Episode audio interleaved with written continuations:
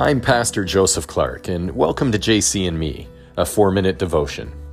In Matthew chapter 3, verses 13 to 17, it is written Then Jesus came from Galilee to the Jordan to be baptized by John. But John tried to deter him, saying, I need to be baptized by you, and do you come to me? Jesus replied, Let it be so now. It is proper for us to do this to fulfill all righteousness. Then John consented. As soon as Jesus was baptized, he went up out of the water. At that moment, heaven was opened, and he saw the Spirit of God descending like a dove and alighting on him. And a voice from heaven said, This is my Son, whom I love. With him I am well pleased. Baptism cleanses us of our old life and expresses our new life in Christ and our union with him. When we sincerely receive Christ in our hearts as our Lord and Savior, we are baptized by the Holy Spirit. We can choose to do a public baptism as a public proclamation and testimony of our cleansing and rebirth.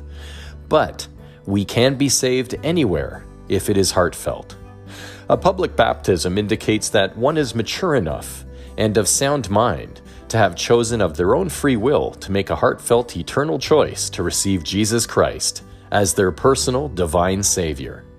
Once we are born again in Christ, we will feel convicted about our sin when it happens. We will confess to God or other Christians whom we trust, and we will be regretful and endeavor to avoid sin. Although we will struggle and suffer in our life, our walk with God is not about struggling. It is about yielding with delight to our beautiful union with our Almighty God. Bless you, Heavenly and loving Father. Cleanse us of our sin and purify us with your saving grace. Bless us with your light and truth, and guide us in your wisdom. We gratefully and humbly pray.